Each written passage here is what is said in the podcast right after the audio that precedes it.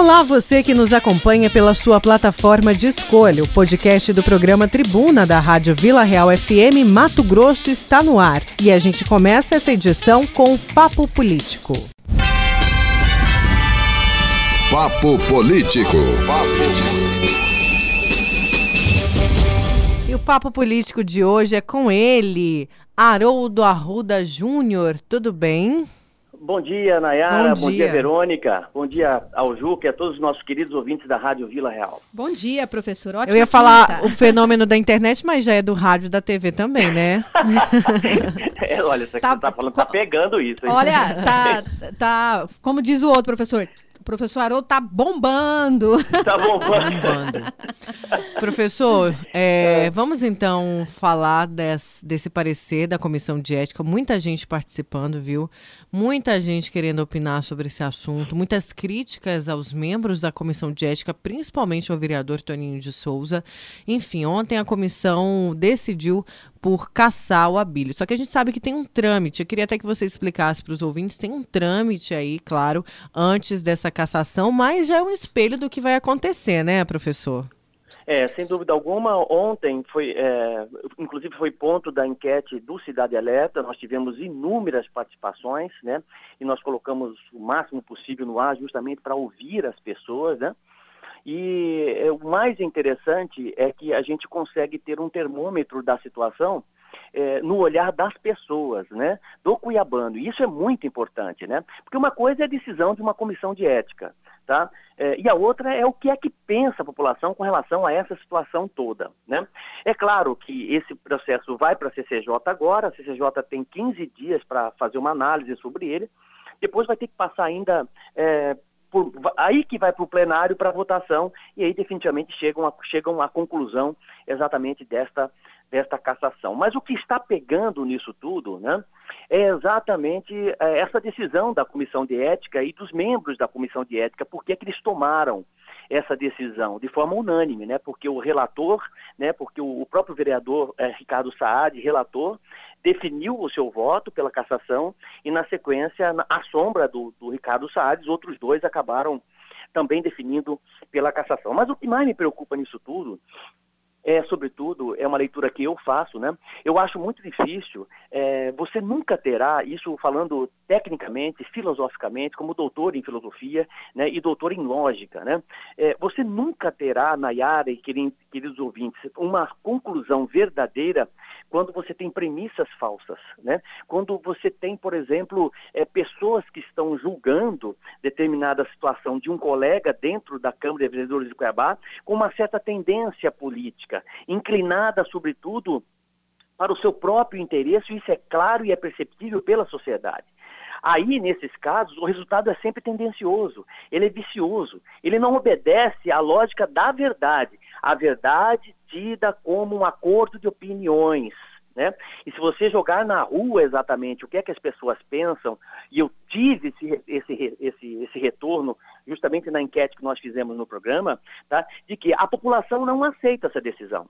A grande maioria das pessoas não aceita essa decisão da cassação do vereador, porque entende que o vereador estava cumprindo o seu papel de fiscalizar, que é um papel importantíssimo ou um papel primordial, né, por conta do vereador. Ele, a função dele é de representar exatamente o interesse da população. Né, perante o poder público. E a função primordial dele é de legislar, é de fiscalizar. O que está em questão é se ele cometeu algum tipo de excesso né, nessa sua atuação parlamentar. E aí, exatamente nesse ponto que a coisa pega, porque quem não cometeu excessos dentro da Câmara de Vereadores de Cuiabá? Né? E por que ele está sendo caçado desta maneira? Num processo que tudo caminha, de certa forma, ou, é, ou, ou, ou, ou, projeta, ou indicia, né, é, para quem está assistindo, a possibilidade de até uma, uma certa nulidade, vamos dizer assim, de uma operação importantíssima, que foi a Operação Sangria. Né? O Abílio se defendeu, inclusive, com relação aos excessos possíveis que ele tenha tomado, é, com relação a ter entrado no hospital no Hospital São Benedito, né? ter constrangido alguns funcionários. É, lembrando que o vereador, é, pela lei, ele tem poder de polícia. Né? Ele é claro que ele não pode cometer alguns excessos, né? mas ele pode sim fiscalizar e deve fiscalizar órgãos que estão sendo investigados. Né? E esse é um ponto que ele realmente tomou para, para sua própria defesa. Então, existe uma preocupação dessa nulidade dessa operação Sangria, que é, uma, é um escândalo, sem dúvida alguma, uma máfia, né, que foi levantada por ele, que foi presidente da, da, da, da, da, CPI da Saúde, né, e demais vereadores. Somados a tudo isso, é importante nós lembrarmos o seguinte, hoje a Câmara de Vereadores de Cuiabá, ela enfrenta, além do desgaste de imagem é, de herança, vamos dizer assim, ela não consegue é, melhorar a sua imagem por inúmeros comportamentos desadequados, vamos dizer assim, né? Seria um tipo de moralidade é, plausível por parte da sociedade, mas o que nós percebemos claramente é um confronto de gerações. O que para uns não é excesso, utilizando justamente a própria tecnologia, né, filmando tudo, registrando tudo. Ele acha que agindo dessa forma, ele está agindo em conformidade com os interesses da população, isso para ele é natural, porque ele é um nativo digital. Quando ele nasceu, a tecnologia já estava aí. Peguemos como exemplo o Abílio, o Diego, o Felipe Veladon, são vereadores que são nativos eh, digitais, nasceram com a tecnologia e para ele é uma naturalidade, é uma interface do corpo dele, como se fosse mais um braço no corpo dele, é o celular para ele, né? Diferente dos demais que estão sendo, que caçaram exatamente o vereador Abílio. Pegue o Toninho de Souza, que não é um nativo digital, que tem dificuldade de lidar com, exatamente com a tecnologia, pegue o Ricardo Saad, pegue o Renivaldo Nascimento. Então, existe um confronto de gerações ali que faz com que essa situação fique fique muito, mas muito pior, porque acaba existindo um jogo de vaidade, um enfrentamento, né?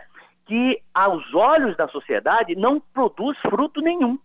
É só briga de um lado e do outro e agressões verbais de um lado e do outro, e faz, sobretudo, com que a Câmara alimente e reforce cada vez mais essa sua imagem ruim perante, perante a sociedade. Eu acho muito difícil você ter uma verdade partindo do que foi decidido por, por conta da, da cassação, né, considerando exatamente quem fez isso, né, quem foram os membros, quais foram os membros que fizeram, fizeram essa, esse julgamento. Então, eu acho complicado, é, é, não sei, confesso que não sei, porque não estou lá. Se tivesse, teria uma, uma leitura um pouco mais afinada e detalhada com relação à, à, à situação mas eu acho, eu não sei se realmente a comissão de ética está promovendo justiça, é, promo, é, fazendo esse, esse afastamento, né? considerando a qualidade dessa comissão de ética. Que é sabido e é, percebem né, que existe sim, sem dúvida alguma, uma tendência política né, inclinada para o seu próprio interesse. Né? É só você pegar quem são que você vai perceber isso. É. E claro que o, o, o Abílio está se sentindo perseguido.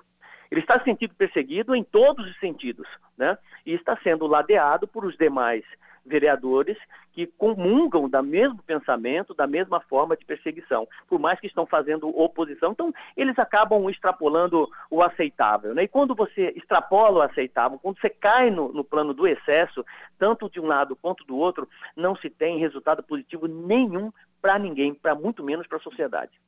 Professor, é, e tem várias participações aqui, muita gente participando, mas antes o senhor falava desse processo, né? É, o processo que, segundo a defesa, eu estou falando aqui o que eu ouvi da defesa do uhum. vereador Abílio, porque a TV Vila Real não conseguiu conversar com nenhum membro da comissão de ética ou mesmo advogado, porque todos foram embora.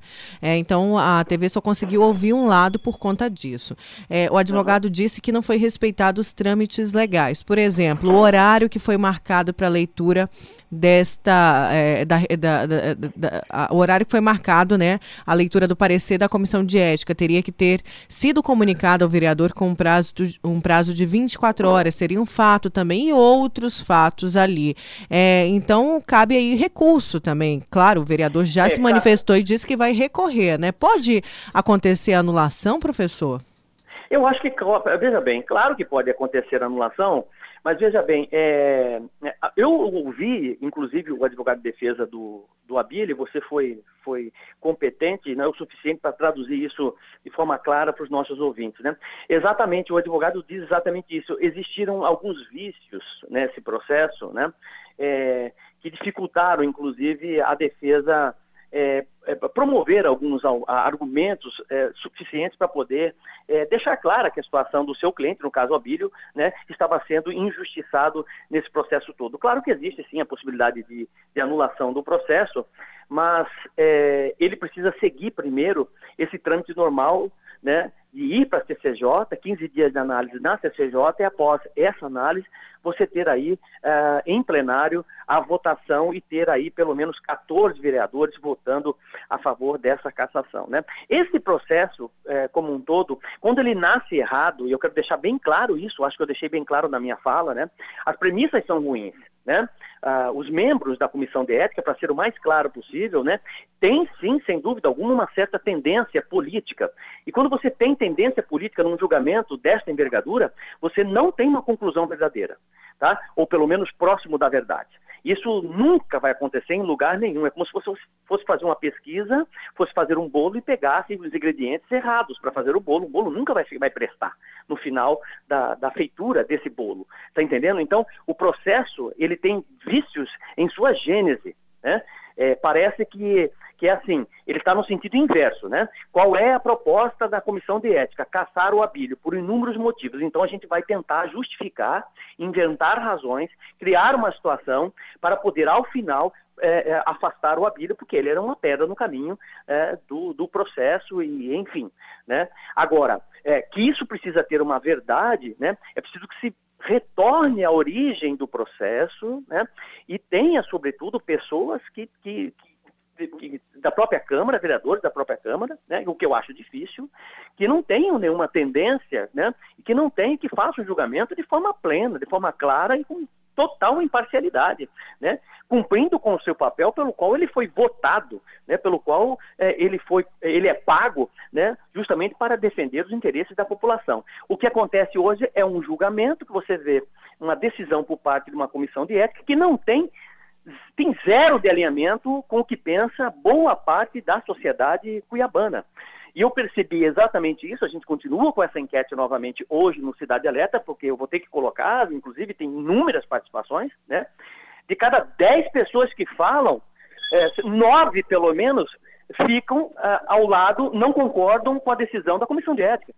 Justamente pelo fato de ter ah, três vereadores que não têm lá tantos é, valores, vamos dizer assim, né, é, suficientes para fazer esse tipo de julgamento. Você está entendendo? Quer dizer, então isso fica completamente desconfortável é, uma, uma posição como essa, né? Professor, aqui no Tribuna não é diferente, viu? Essa estatística aí também se confirma aqui no Tribuna. Temos várias participações e apenas uma pessoa falando contra. É, inclusive, eu vou até ler, é o Wilson, ele fala o seguinte: Bom dia, professor Haroldo. Abílio, ele invadiu a Secretaria de Saúde e, a, e quatro policlínicas e mais setores. Ele entra filmando sem dar bom dia ou boa tarde. Ninguém a ninguém, jogando paciente contra funcionário. Essa é a única manifestação aí é, dos nossos ouvintes pois, contra é. o vereador. Eu só quero colocar mais, professor, porque daí claro, claro. É, o senhor consegue comentar mais, porque tem muita participação, viu? Vamos lá. Nera Moura, é, bom dia, bom dia, Verônica, bom dia a todos os ouvintes. Aqui é o Caçula do Pandeiro. É, o que eu tenho para falar em relação ao vereador da cassação, vereador do Abílio, é o seguinte: é que eu tenho vergonha de ser cuiabano, de saber que tem alguns representantes que não me representam na Câmara, na Câmara Municipal, não me representa, tá? Tem uma vergonha. Isso só dá mais credibilidade para o Abílio, para o vereador, para que ele volte agora 2020, vem para vereador de novo e seja um dos mais bem votados aí. Por quê? Porque foi, único, foi um dos únicos vereadores que lutou pelo povo, que fiscalizou e que mostrou serviço de verdade. Tem mais participação? Isso é uma vergonha essa Câmara de Vereador que nós temos. Político do Mato Grosso é uma vergonha. Votar para caçar bilho porque quer fiscalizar coisa errada de Mané Pinheiro. E esse povo tudo defendendo Mané, Mané Pinheiro, rapaz. Parece brincadeira. Tudo que esse caba fez arrumando dinheiro no paletó e tudo, Sonia, esse povo tudo, fica defendendo. É o Nelzito, tem mais participação aqui, o pessoal falando. A cassação não foi pelo conjunto da obra?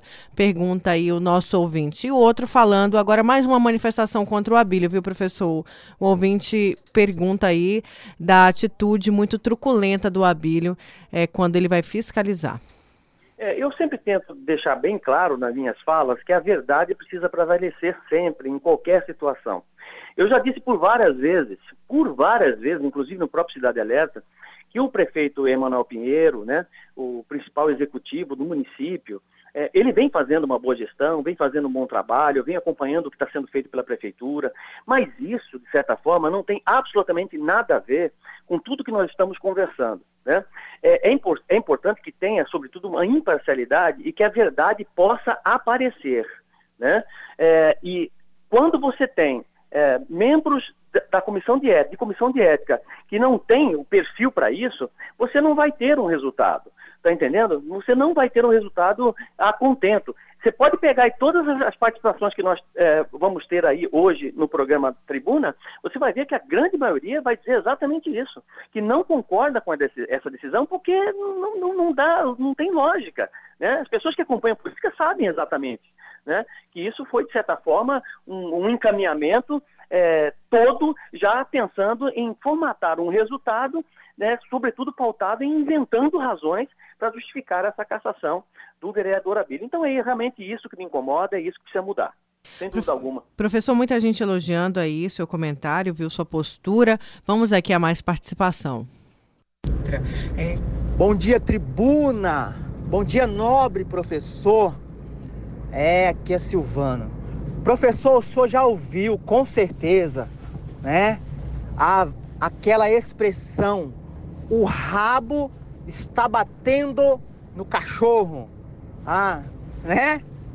Só para ilustrar essa situação toda aí daqueles que se dizem os donos da moral lá na Câmara de Vereador. Então, o rabo está batendo no cachorro. Para um bom entendedor, um pingo é letra. Um abraço e é um prazer ouvi-lo sempre com muita coerência. Todos vocês aí que é, tecem comentários, é, professor Lorenberg, Lúcio Sorge, a todos vocês aí o meu respeito e meu abraço e boa quinta-feira. É o Silvano. Professor Haroldo, só, hum. ah, é, só, só também para você responder, tem hum. muito ouvinte perguntando desse processo. Eu só quero avisar os ouvintes que a gente está em contato aí com a OAB para ver se a gente traz algum representante da Comissão de Direito Eleitoral. Isso. Por quê? Hum. Tem gente perguntando o seguinte: primeiro, se caçado, o Abílio pode concorrer às eleições neste ano? Outra pergunta aqui, chegaram pelo menos umas quatro. Eu acredito que não, viu? É, eu também acredito que não. Chegaram umas quatro perguntas uh, de, nesse sentido. Se o Abílio renunciasse antes do parecer pela cassação, ele se livra, ou seja, ele pode se candidatar tanto para vereador quanto para prefeito, o pessoal está perguntando aqui. Então, professor, por favor. Pois é. É, a cassação, acredito eu, né, posso estar enganado, mas acredito que com a cassação ele não pode ser candidato absolutamente a nada. Né? Simples assim. Tá? Mas, olha, ele tocou num, o Silvano tocou num assunto importantíssimo na era, que é a questão da moralidade, da moral, né? E eu vou deixar bem claro isso, né? Porque isso tem uma ligação direta exatamente com os membros da comissão de ética, né? E todos nós, todos os nossos queridos ouvintes, eu, você, todo mundo, faz parte da sociedade como um todo. A ética, Nayara, são os valores morais que orientam o comportamento de uma pessoa na sociedade. Esses valores morais não têm absolutamente nada a ver com religião. Tá? Vou separar isso para não misturar ciência, para não misturar a ciência com religião. Esses valores morais é que fazem com que você tenha um comportamento que você acha que é condizente com a verdade e com o correto. Esse comportamento seu, quando ele é compartilhado na sociedade por meio de uma decisão sua, por exemplo, vou caçar o abílio, né? Vou fazer isso, vou fazer aquilo. Esse seu comportamento é a maneira com que você desvela o seu caráter na sociedade. Isso se chama política. Se esse desvelamento tá, de caráter que você, enquanto ser humano, está fazendo é, em sociedade, se esse desvelamento tem algum interesse pessoal, seja financeiro ou político ou não, né, certamente você está agindo de forma incorreta. Você está entendendo? Então, é, a moralidade é exatamente isso, é você fazer as escolhas condizentes com aquilo que vai ser bom para a coletividade. Né? Quando a coletividade percebe, a população percebe que não está sendo beneficiada com uma determinada situação, você está agindo de forma errada. Entender o raciocínio da coisa é um pouquinho complicado, mas é exatamente isso. Ou seja, a população não aceita a decisão da comissão de ética porque sabe que quem decidiu está contaminado, está, de certa forma, viciado e tendencioso para um resultado que necessariamente poderia ter sido outro. Professor, muita gente elogiando o seu comentário. Tem mais participação aqui, vamos lá. Bom dia, Nayara. Bom dia ao programa Tribuna, especialmente aos ouvintes da Rádio Vila Real. Essa cassação demorou. Esse cidadão, Abílio, nada contra ele.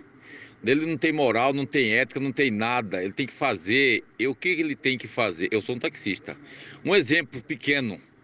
Ele chegou e falou, colocou na internet: o táxi acabou, o táxi acabou. Você pega um táxi, vai daqui no pé da 90, é 500 reais. Você pega o Uber, é 10 reais. Quer dizer, ele denigra a imagem de uma classe. Ele denigre a imagem de uma classe. Fazer oposição não é esse tipo de oposição que ele tem que fazer. Ele subir no muro da casa dos outros, filmando que alguém está reformando um banheiro. Ele entrar no, no, no quando está lá na, na Câmara, na, na, na, tribuna, ele fica filmando aquelas pessoas que estão tá ali no, no, acesso da Câmara. Você só tem que agradecer, agradar aqueles, só tem que agradecer aqueles que agrada a eles, entendeu? Ele não tem moral ética, nada de estar representando o povo cuiabano. Mais uma participação, professor. Bom dia, Nayara. Bom dia, do professor. Professor, sou, eu sou Josuel, que passou no seu programa ontem. Eu sou uma das vítimas desses vereador corrupto aí que estão querendo caçar o Abílio, que é o único que investiga a saúde, que está brigando pelo povo. Eu, é poucos, não é o único, é pouco, entendeu? Três ou quatro brigando pelo povo e essa quadrilha aí em volta querendo caçar uma pessoa que faz algo pelo povo. Eu não votei em Abílio, não votei em nenhum deles, felizmente. Mas assim, eu acho que a gente é, deveria se unir e ir para a porta da Câmara e derrubar esses outros vereadores que estão aí, ué, acabar com eles. Ué, vocês estão querendo sacanear com o cara, então nós vamos tirar vocês. Ou não tira agora ou nós tira no voto. Entendeu? Esses povos são uns canalha, entendeu? Eles são canalhas, estão agindo contra o povo, eles não estão agindo contra o Abílio, estão agindo contra o povo. Bom, Só mais uma para você comentar os três, professor, vamos lá. Bom dia, Nayara, bom dia, professor. É o Heraldo Duarte. Eu acho que chegou na hora do povo cuiabano estar presente aí nas plenárias no dia da, da votação da cassação, porque a gente não pode aceitar uma, uma coisa incoerente como essa aí. E esses vereadores aí estão esquecendo que é ano de eleição, que eles vão ter o troco deles. E outra coisa também, a, essa, essa Câmara de Cuiabá está cada vez mais afundando na sua imoralidade. Vai continuar sendo casa dos horrores. Professor? Eu tive a oportunidade na era no ano passado. Só, só você viu que muita gente fala da questão do voto, né? De ser um Sim. ano de eleição é. e como que as coisas podem mudar. E, e, direto a gente recebe manifestação de gente que não quer votar. Tá vendo como é importante a é gente ir até as, é. a, até as urnas para exercer a nossa cidadania, o nosso direito ao voto? Sem dúvida alguma. Mas nós não podemos esquecer também que o vereador, o deputado, o senador, ele é um reflexo, ele é um espelho da sociedade, né? Ninguém chega lá, nenhum vereador chegou como vereador de graça. Ele foi legitimado por uma sociedade, por um bairro, por um número X de pessoas, para que ele agisse como vereador, né? Agora, o importante é que as pessoas realmente aprendam a votar e não troquem o seu voto por um, um final de semana de pagode, entendeu? Por cesta básica, por dentadura, por, por um monte de coisas que as pessoas acabam olhando para o seu próprio umbigo e trocando e vendendo o seu voto. Isso é natural, né? Quer dizer, infelizmente ainda é, é muito muito natural. Agora, eu tive a oportunidade, o ano passado, de entrevistar o, o, o vereador Abílio, e eu perguntei exatamente a ele se ele não ter, teria cometido algum tipo de excesso, porque, a meu ver, né, isso é muito importante, né? Até onde vai a liberdade de alguém, né? É, você pode, quando eu disse da, do confronto das gerações, é exatamente isso. Esse senhor que acha que é uma invasão, né? É, você entrar e filmar banheiro, eu também acho. Eu, eu acho que realmente né, tem limite, as coisas precisam ter limites, né? E muitas das vezes o Abílio perdeu o limite, achando que, como vereador e tendo poder de polícia, ele pode simplesmente invadir a privacidade das pessoas. Isso pode ser tomado, sobretudo, como um tipo de invasão, né? E na interpretação de muitas pessoas, né? Mas será que isso é o suficiente para se caçar um vereador? Será que outros excessos não foram cometidos, inclusive por outros vereadores que hoje fazem a perseguição, fazem essa cassação do Abílio, por exemplo, batendo na mão do, do, do, do, do vereador Abílio para tirar o celular da mão dele. Você está entendendo? Quer dizer, a coisa é muito mais complicada e complexa do que a gente, a gente imagina, né? Mas a sociedade está acompanhando e está vendo é, como é que isso está é, se desenrolando. E esse ano é um ano de eleição. Eu, particularmente, espero que as pessoas é, votem, sobretudo, em candidatos preparados, que conheçam a cidade, que amem a cidade, que sabem exatamente qual o papel do fiscalizador e, sobretudo, tenham valores morais. Esses valores morais, onde é que você vai achar os valores morais? No histórico dele. Quem foi ele? O que é que ele fez? O que é que ele faz? Né? Quais os princípios de conduta que ele toma como, como base para o seu comportamento social, sabe? E não ficar votando nesses caras que não têm absolutamente nada, não têm preparo algum, não sabem absolutamente nada, não conhecem nada da cidade, não sabem o que é uma lei orgânica, sabe? Quer dizer, quando você passa mal, você entrega seu filho para um médico cuidar. Você quer construir uma casa, quer fazer uma reforma na sua casa, você chama um mestre de obra, você chama um técnico, né? Você vai entregar a cidade na mão de um político que não sabe nem qual vai ser a função dele. Você está entendendo? Quer dizer, então, por favor, vamos escolher melhor, vamos fazer com que as pessoas é, é, possam eleger pessoas que tenham um mínimo de capacidade e conhecimento né, político, prático, de gestão, uh, ah, para poder ter uma cidade melhor. Porque se ficar nessa, né, nessa, nessa má qualidade, até temos alguns vereadores que são capazes, são competentes, sabe? Eu acredito que pode até melhorar. Mas é, nós precisamos parar, pensar e escolher, pelo menos ter a consciência limpa de que nós votamos da melhor forma possível.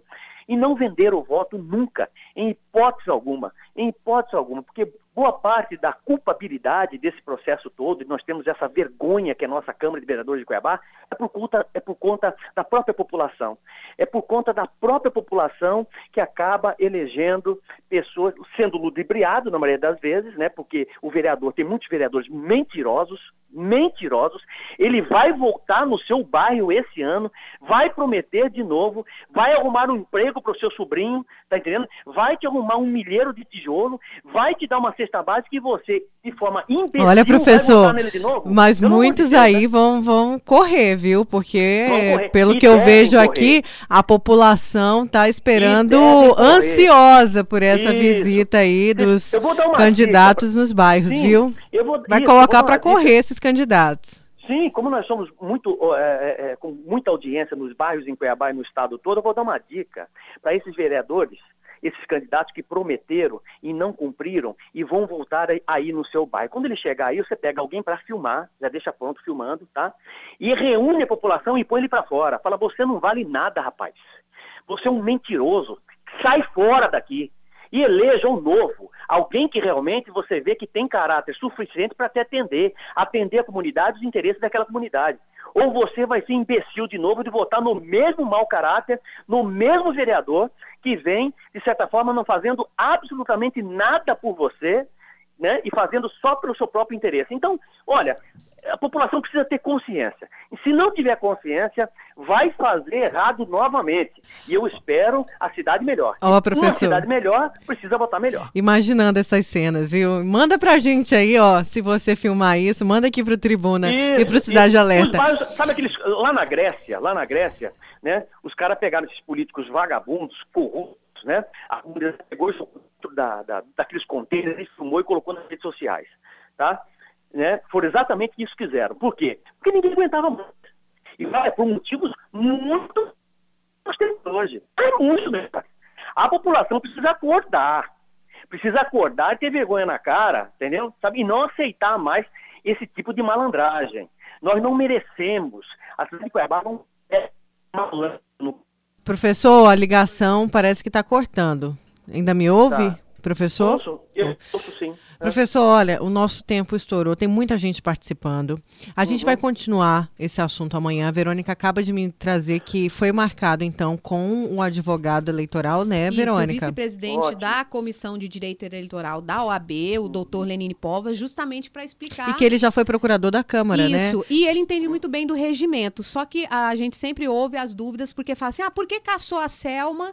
Qual que é a diferença da cassação É. da Selma para cassação Do Abílio. Possibilidade Ou então, é, outra coisa que as pessoas estão perguntando, ele vai ficar inelegível? Ou é, Isso. pode ter uma manobra, por exemplo, se ele renuncia hoje, antes do parecer final sobre a cassação, se ele renuncia hoje, ele pode se candidatar, então, é, de novo a vereador, enfim, participar do Boa pleito? Várias, per- vários questionamentos Isso. os nossos ouvintes É. estão Então, assim, trazendo. é pra gente explicar Não, mesmo pergunta. o processo, né, professor? Explicar Claro, como que claro. funciona todo Então, esse o- processo. só é, respondendo aos ouvintes, amanhã a gente vai continuar repercutindo e dessa vez vamos Isso. receber aí o pre- vice-presidente da Comissão de Direito Eleitoral da OAB Mato Grosso, viu? Muita gente participando, Sim. tem gente aqui Sim. lembrando do caso do Chico 2000, professor, que não foi caçado. Teve outros casos também ali na Câmara, já teve é, xingamentos ali, até quase agressões físicas dentro da Câmara e não teve aí o processo da quebra de decoro. Então a gente vai falar isso também com o Uhum. Não, vice-presidente ótimo. da, da comissão de eleitoral da OAB. Não, ótimo, Nara. Inclusive, eu vou, vou ouvir essa, essa entrevista, até porque o professor aqui não sabe responder essa pergunta do ouvinte, né? Eu vou, quero saber também, para ficar um pouquinho mais informado com relação a isso. Lembrando, Nayara, que esse debate com relação a esse tema e outros temas importantes e polêmicos da nossa cidade eh, também são debatidos e as pessoas podem participar mandando mensagens para o Cidade Alerta 1750 de segunda a sexta ah, sempre. Isso é muito importante, eu primo por isso e coloco o maior número de, de participações no programa justamente para ouvir a sociedade e ter esse termômetro, tá? Certo, professor, a gente vai falar mais disso. A Verônica já me trouxe aqui algumas informações, mas a gente vai é, conversar direito com o, é, o Lenine Povos. que vem amanhã aqui, vai explicar para a gente todo esse processo, até mesmo, porque hoje a grande pergunta é: ele pode fugir dessa cassação é, renunciando? Fica esse grande questionamento que o tribuna vai responder aos ouvintes amanhã. Boa pergunta. É, professor, obrigada, viu, pela sua participação. Obrigado a você, Nayara, a Verônica, ao Juca e a todos os nossos queridos, queridos ouvintes. Muito obrigado. Obrigada. Obrigada, Olha, muitas A Vila Real 98.3 está apresentando Tribuna Bunda com Nayara Moura. Voltamos com Tribuna desta quinta-feira. A gente conversa agora com o secretário municipal de Serviços Públicos e Mobilidade Urbana de Vazia Grande, Breno Gomes. É Serviços Públicos, mas como já chegou pergunta de obras, a gente conta com essa colaboração para passar para o Luiz Celso, viu, secretário? Bom dia, seja bem-vindo. Bom dia, bom dia a todos, Nayara, a todos os ouvintes aí da Vila Real. E é uma oportunidade muito boa a gente estar aqui atendendo a população e, e dando respostas eh, dentro do, do possível.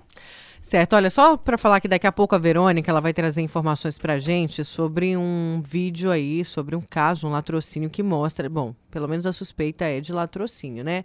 É, mas eu acho que seria o termo correto execução. Mostra o presidente do conselho sendo morto em Mato Grosso. Eu falo execução porque o vídeo põe aí o consegue de Rondonópolis, é, apenas chega um rapaz e atira e vai embora, ou seja, não tenta levar nada. Mas a polícia está investigando, a Verônica vai trazer todas as informações sobre esse assassinato.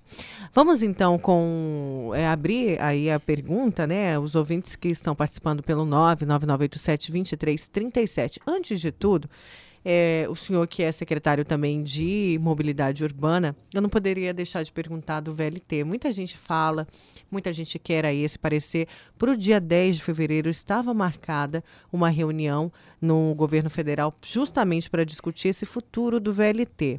O que a população espera é que se resolva logo, vai continuar, tudo bem, dê início às obras, não vai, que tire aquela estrutura ali da FEB, que já aconteceu até morte, né, secretário? Exatamente. E esse também é o desejo de todos nós, tanto da Secretaria de Serviço Público como a prefeita Lucimar Campos. Nos cobra muito isso e, e temos que ter um- uma, uma, um- uma posição eh, em relação ao VLT. Mas nós confiamos, sabemos também que estão fazendo alguns estudos, entanto que pediram algumas informações para nós da secretaria em relação a a, a, transporte público e nós repassamos a, a, essa, a, essa, empresa que foi contratada pelo governo do estado para estar apresentando um novo cenário aí do VLT. Confiamos sim no governador e achamos que ele tem que nos posicionar, vai posicionar a população, não, não só a Varja Grande, mas a Cuiabá, a população é, até final de março. Vamos então à participação do ouvinte via WhatsApp, participa aqui com a gente. Bom dia, secretário de obra de Vaz Grande. Eu queria só uma resposta sua, já que se trata de obra, o VLT não deixa de ser as piores obras que tem aí. Eu queria saber de você, se você é a favor do VLT, se explicasse para mim aonde vai ser as estações, como que ele vai passar dentro da rua, nos contornos, você vai ter guardinha, você vai ter semáforo, o que que vai ter porque todos que são a favor, ninguém sabe me explicar. Eu não sei como que o caboclo pode ser a favor de uma coisa que ele não sabe nada sobre ele. Quanto vai custar a passagem, como que vai ser o subsídio se o governo não tem dinheiro para pagar a RGA. Então, se eu, agora se você for contra, não precisa falar nada porque você é como eu. Um abraço, é Nelzito. Obrigada, Nelzito. Muito secretário. boa pergunta. É, eu sou a favor de resolver não, não, não quero que fique do jeito que está, porque essa situação, é, a Varja Grande está sangrando, uh, os comerciantes da, da Avenida Febre estão todos fechando as portas e, e nós não podemos pagar por um, uma barbaridade dessa. Então, nós, como, como representante, como secretário de mobilidade urbana, desejamos que seja resolvido. Se, se for ser VLT ou BRT, o que for, queremos é que resolva. E, e dentro desses estudos, complementando a, complementando a pergunta, esses estudos que estão sendo feitos por uma empresa de São Paulo, no qual ela vai dar o, o, o ângulo geral para o governador decidir. E, e nesse estudo está lá falando, é, fazendo levantamento de, de passagem, de, de, de trilho, de ponto de parada. Isso aí vai ter vai ter, vai, vão responder isso ao governo do estado. Vale ressaltar que isso não é uma obra do município de Varja Grande, da prefeitura de Varja Grande. É uma obra do governo do estado. Então, nós temos poucas informações sobre isso. O que nós temos são, são bem vagas. Olha, você também que tem problemas aí com terrenos baldios, pode mandar mensagem para a gente. Pelo menos Cuiabá, viu? A gente passa, tá tomada aí por muito terreno fechado e com aquele mato alto, e a gente sabe que é época da dengue, né, secretário?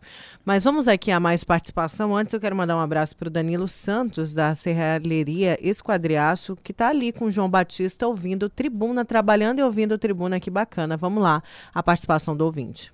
Bom dia, Nayara. Aqui é o Carmento Vitor, daqui do bairro Planalto Ipiranga.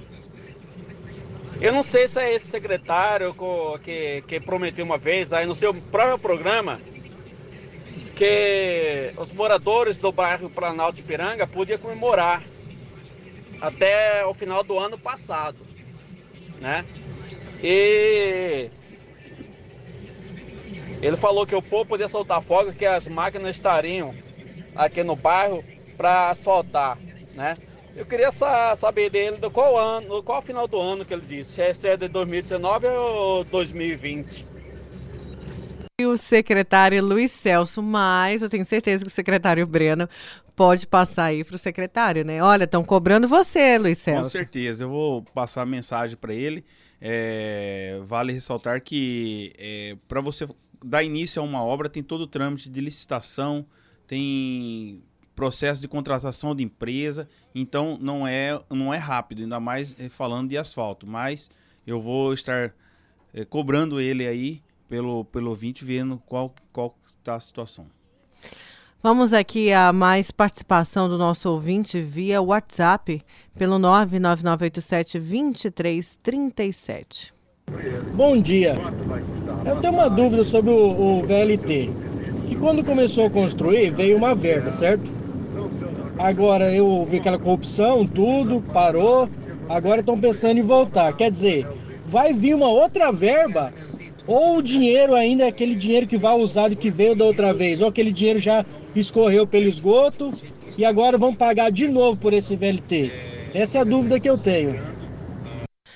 É o Douglas, Douglas, justamente por isso que a obra não termina, né? Não tem dinheiro, segundo o governador Mauro Mendes. Exatamente. A, o dinheiro que veio, ele foi investido lá, em partes, né? Diz que tem é, porque muito, a outra parte a gente sabe muito, para onde foi, né, é, secretário? Tem muito material estocado. Agora, é, para terminar, o, o governo federal, o governo do estado tem que aplicar mais uma, uma grande quantidade aí. Vamos a mais participação via WhatsApp, os nossos ouvintes aqui participando pelo 99987-2337. A gente conversa nessa manhã com o secretário de Mobilidade Urbana e também de Serviços Públicos de Várzea Grande, Breno Gomes. Secretário, tem aqui o ouvinte é, falando, acho que é uma praça, olha só. É, secretário, é, qual a possibilidade da construção de uma praça no Jardim Primavera? Falaram que iam conversar com a prefeita e até agora nada, o Francisco. Francisco, é, nós fizemos. Você sabe que eu, todo ano você faz um planejamento do ano anterior, que nem as praças que nós estamos construindo agora no ano 2020 foram feitas licitações no final do ano de 2019. Então, é, estamos lançando, entregamos agora esse ano já seis praças. É, são os espaços fits, no qual lá tem academia ao ar livre, é, brinquedo para criança, é, quadra poliesportiva, temos uma, uma, grande praça na Via 31 ali, que, que é, o, é o nosso carro forte lá, que temos campo de futebol também, é, pista de skate, pista de caminhada. Então, é, temos que fazer esse projeto, ir lá em loco e verificar se vamos conseguir atender a tempo, porque veja que nós estamos no ano eleitoral. Então, nós temos todo um, um, um problema eleitoral aí em relação a, a lançamento de obra, licitação, é, que nós temos que obedecer às normas eleitorais. Mas vamos é, entregar agora mais duas praças, já demos uma ordem de serviço dessas praças que estavam licitadas do ano passado, do, da, da, da Todima ali na Couto Magalhães, da Áurea Braz no Cristo Rei, do Costa Verde, estamos finalizando o projeto. Vamos fazer também do Glória, do Glória 2, já está já, já tá dado a ordem de serviço, e até final do ano ainda nós vamos entregar, em média, aí, mais 10 praças que estavam no planejamento de 2019. Certo, vamos a mais participação, secretário aqui do nosso ouvinte, do Tribuna, vamos lá.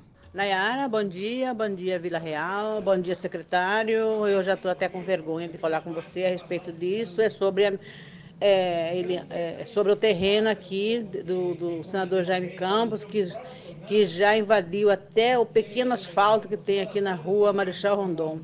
Ah, aqui tá, o lixeiro não tem como pegar lixo, tá, as pessoas estão tá colocando lixo no meio da rua, porque o mato está tão grande, está tão grande que, olha, nem parece que está no centro de Várzea Grande, nos fundos do Banco do Brasil. Com essa chuva lá, está lastrado de água, como é um terreno é, úmido, lá está escorrendo água. Aí eu gostaria que o secretário olhasse, porque afinal de contas está no centro de Várzea Grande, pelo amor de Deus. Isso aqui do lado da subprefeitura de, de, de alimento de, de, da, da educação. Por favor, secretário, passa por aqui pelo menos, dá uma olhadinha aqui. Obrigada, Eliane de Várzea Grande. Obrigada, Eliane. Eliane, comigo você nunca falou, mas eu vou estar verificando essa, essa questão lá né, desse terreno e, e, por favor, qualquer dúvida você pode ligar no 3688 8034. Lá nós temos uma equipe de fiscalização pronta para estar tá indo em loco e verificar. Mas eu mesmo já, já vou dar a ordem para os fiscais irem em loco verificar esse problema desse terreno. 36 88 8034. Certo. Vamos a mais participação. Nayara, pergunta para o secretário de obra da Várzea Grande aí por que, que fizeram a Avenida Felipe Milho aqui, ficou muito bonito tudo mais, não fizeram uma rotatória aqui no, na, no troncamento da veterinária Martins ali, porque deixou nós daqui do Jardim Paula 2 isolado. A gente para ir lá no. pegar a Júlio Campo.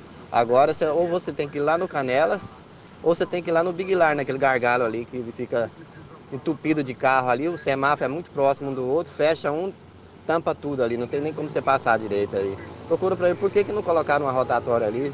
Eles vão alegar que a avenida é estreita, mas lá na Avenida Aclimação, ali em Cuiabá, todos os cruzamentos ali tem rotatória pequena, mas tem. Por que, que na Varza Grande não dá para fazer uma? Pode mandar. Não, eu esqueci de dizer meu nome, é Walter de Varza Grande. Secretário. Walter, ótima pergunta. É, ali foi uma obra feita, o projeto foi feito pelo governo do estado.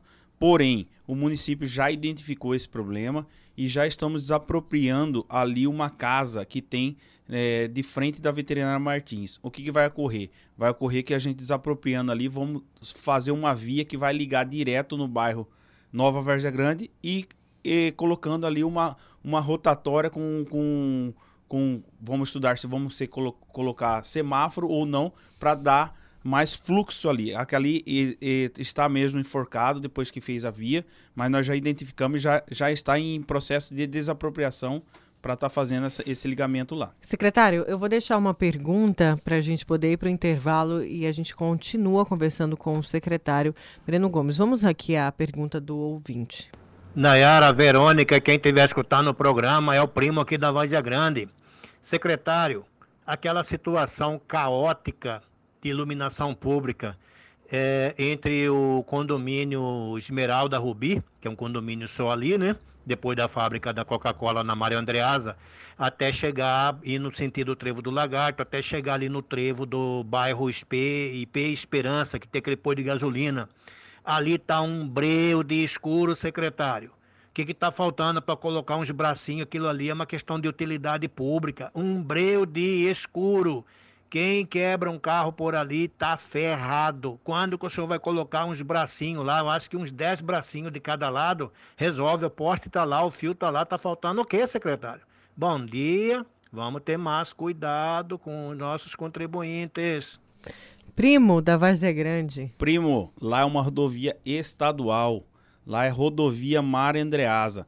Mesmo assim, o município no ano de 2018 e 2019 já fez mais de 3 quilômetros de rede de iluminação pública lá, mesmo não sendo obrigação do município.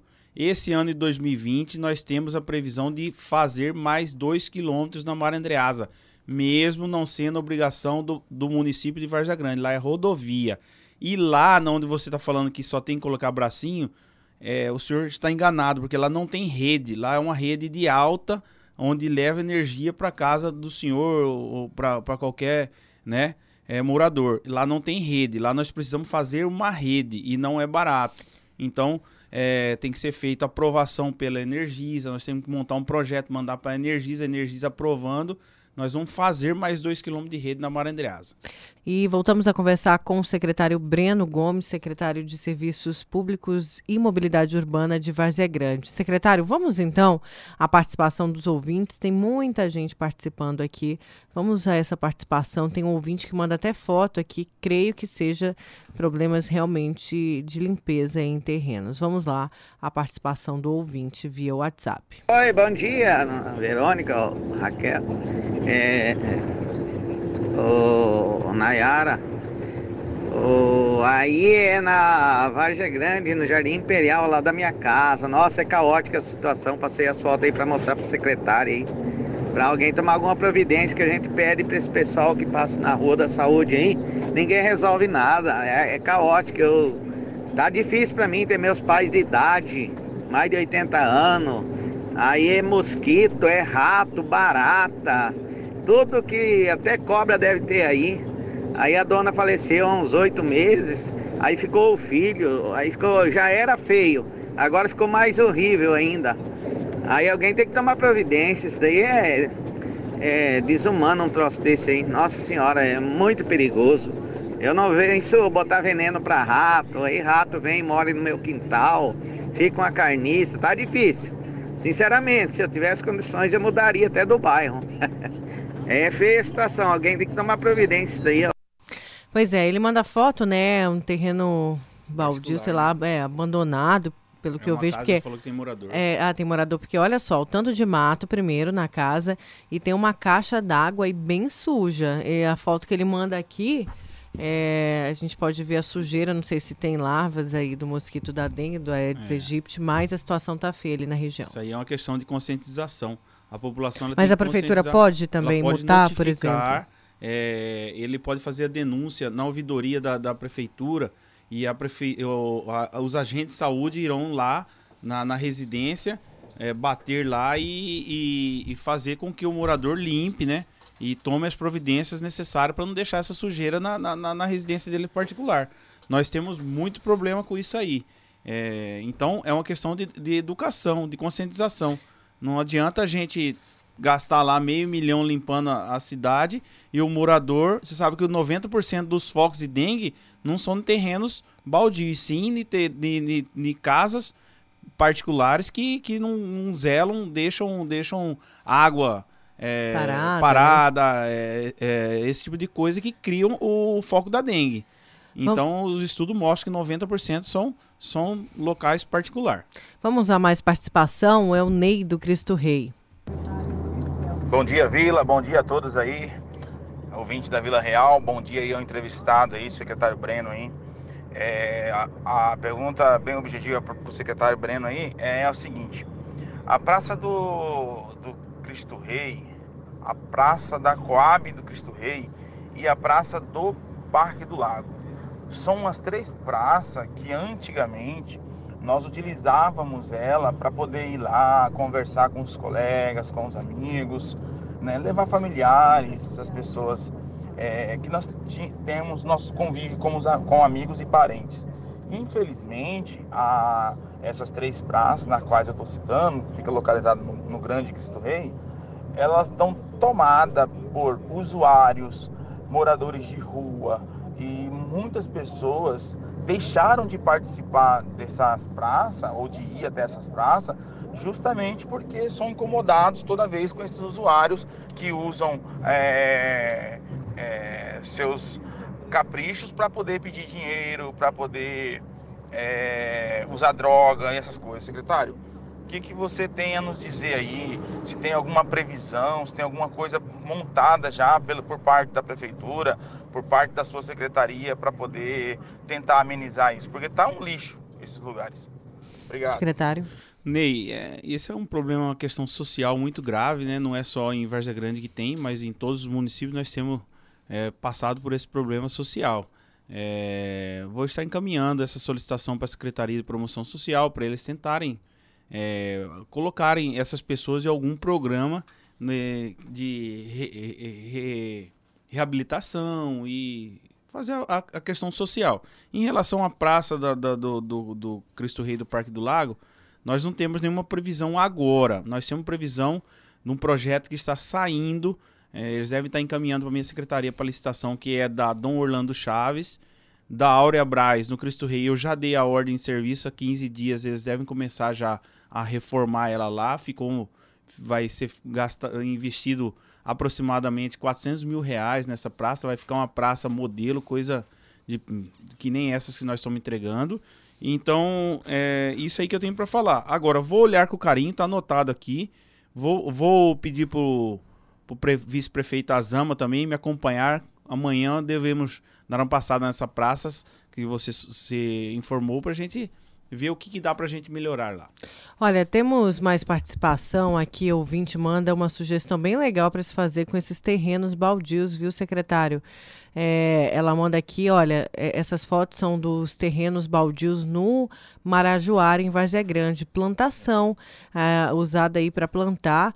Ah, os moradores da região podem tirar. Ela manda até as fotos das plantações. Deixa eu ver de que aqui. Vamos ouvir o áudio aqui dessa ouvinte, a Sueli. Bom dia, Nayara. Eu estou mandando essas fotos aí, ó, é, só para você ver e você passa aí pro secretário para ele incentivar o povo a fazer isso. Aí, ó, aí é um terreno lá na Vazia Grande, gente planta, planta abóbora, planta quiabo.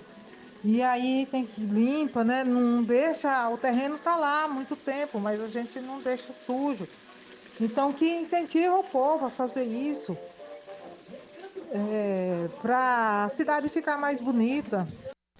Olha que legal esse projeto. Muito legal, Enfim, acho que foi iniciativa dos próprios moradores do Marajoara.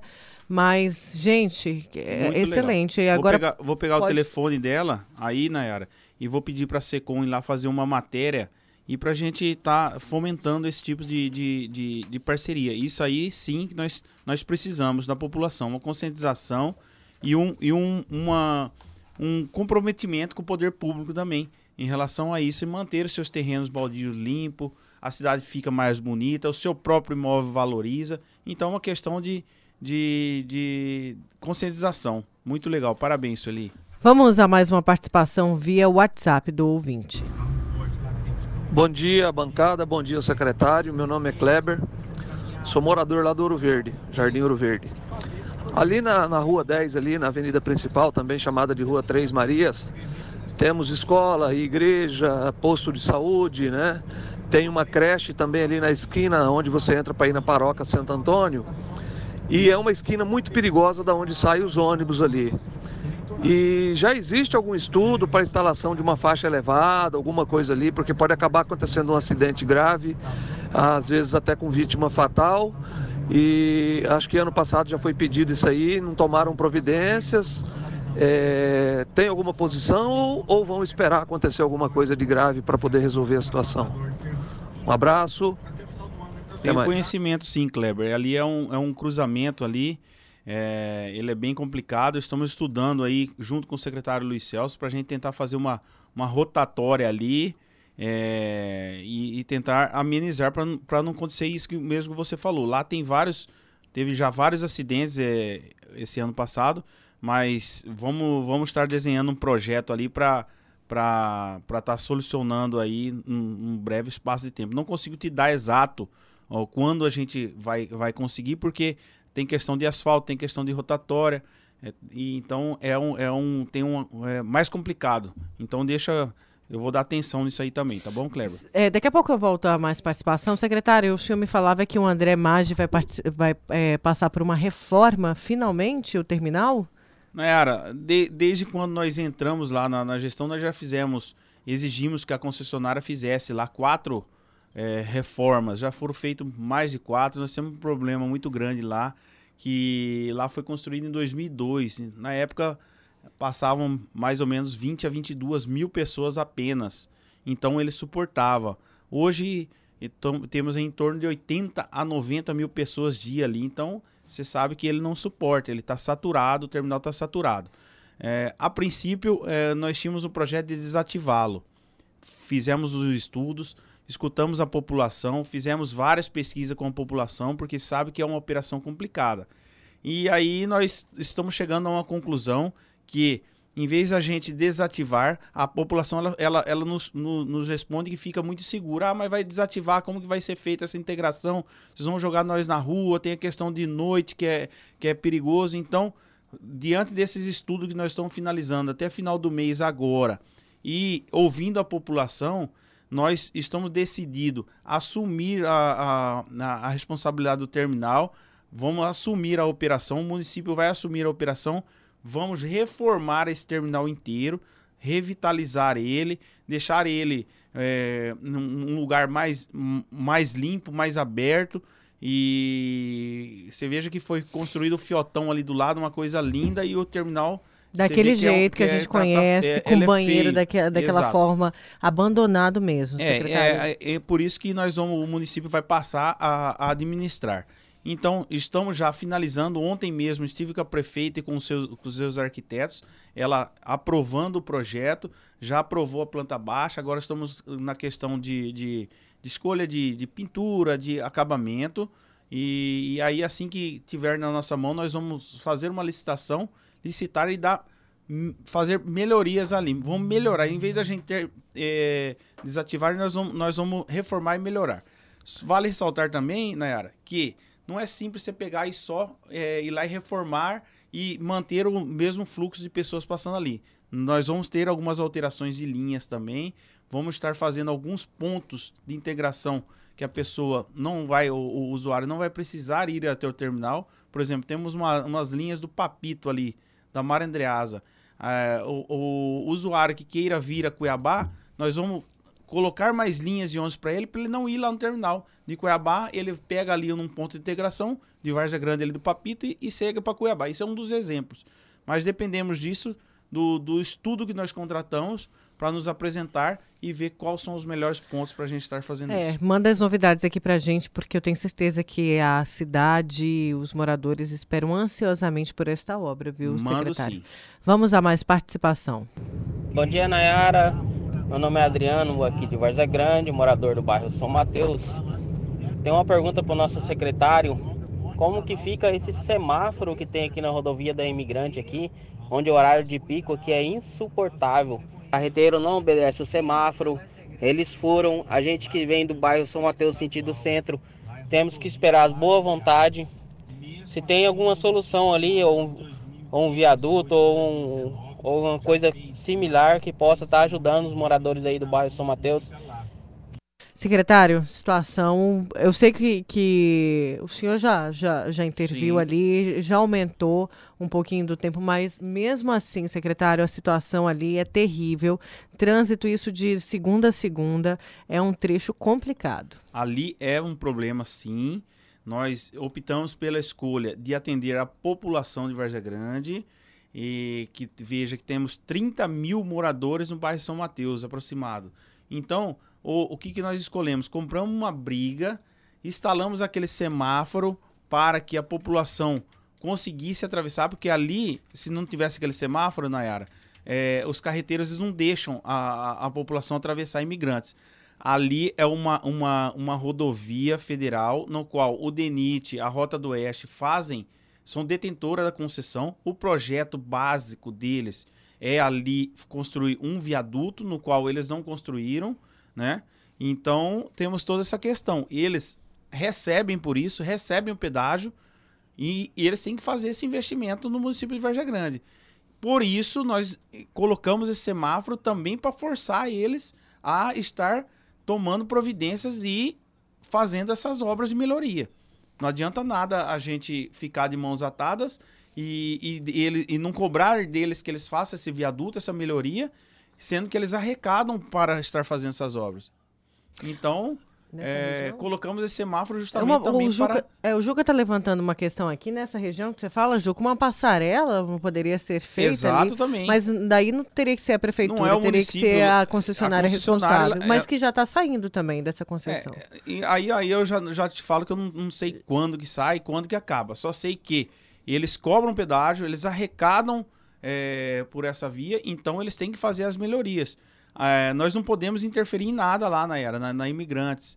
É, então é uma questão difícil, sim, só que nós estamos priorizando e nós estamos nessa briga pela população de Vargem Grande ou pelos moradores de São Mateus.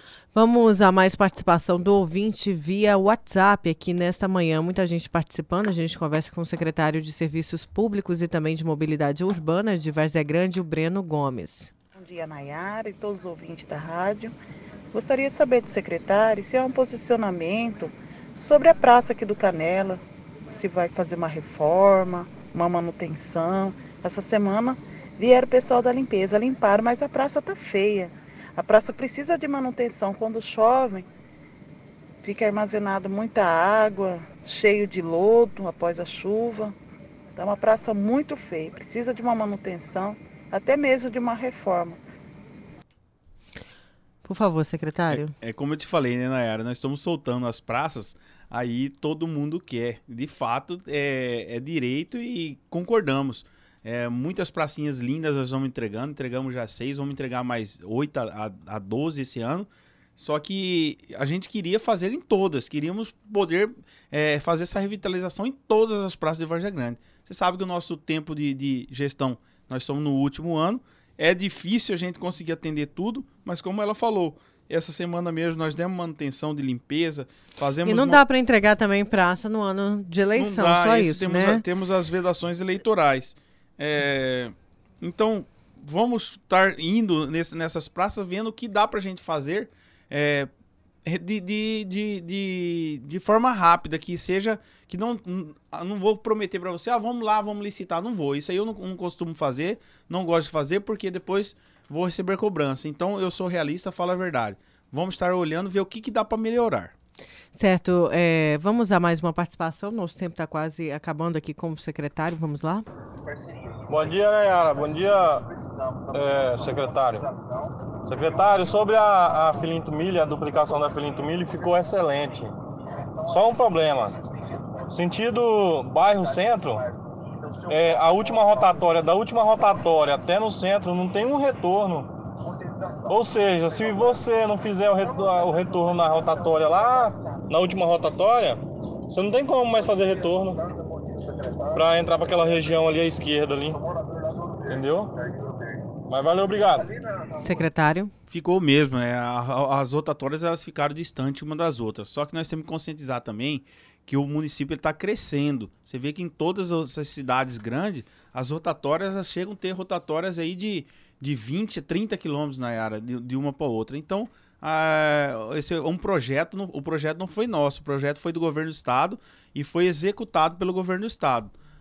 Temos que ver em relação a isso se tem a possibilidade de, de estar pedindo para fazer alteração desse projeto ou não. Eu, sinceramente, não, não tenho como afirmar isso.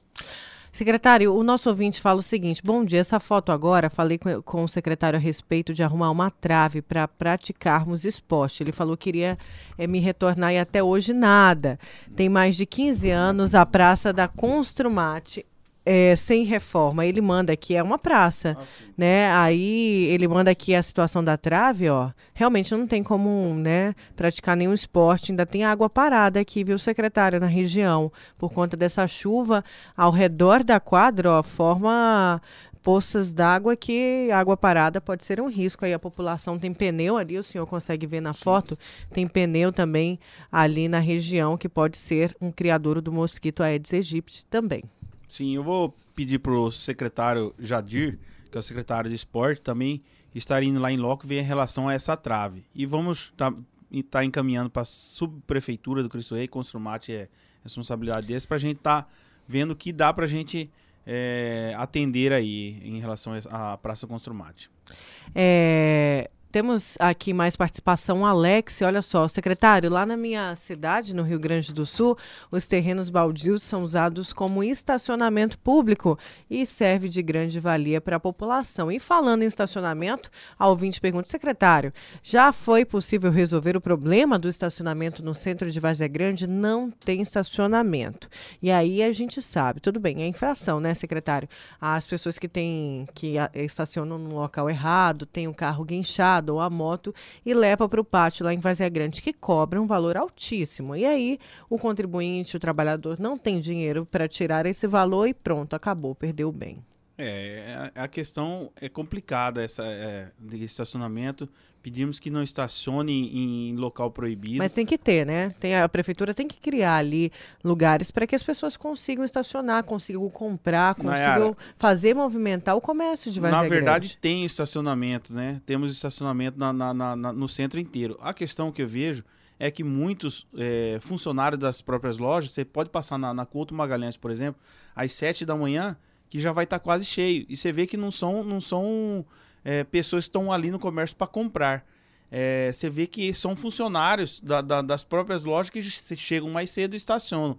Nós, nós teremos que criar ali uma questão de, um, de, um, de uma zona azul, que é, eu tenho até esse projeto, só que ele tem que ser discutido, estamos, estamos discutindo isso aí com a CDL, com a CIVAG, é, para ver em relação à questão do, do, estacionamento rotativo. O, o Zona Azul é um estacionamento rotativo, no qual ele vai ser cobrado por hora, tanto veículo, nem que seja um preço simbólico, lá cobre dois reais ou, ou por hora, ou moto um real, mas isso aí tem que ser discutido com a população. Não é simples também a gente instalar lá e a população não, não, não, não aceitar. Então, é um debate não simples. Mas, mas... um valor de mercado, né, é, secretário? Sim, sim. Porque também tem empresário já, aí que abusa. Já fizemos algumas abusa. reuniões, sim, sobre isso. Eu tenho um projeto pronto, só não, não dei andamento porque nós precisamos estar discutindo com, com, com mais clareza esse projeto.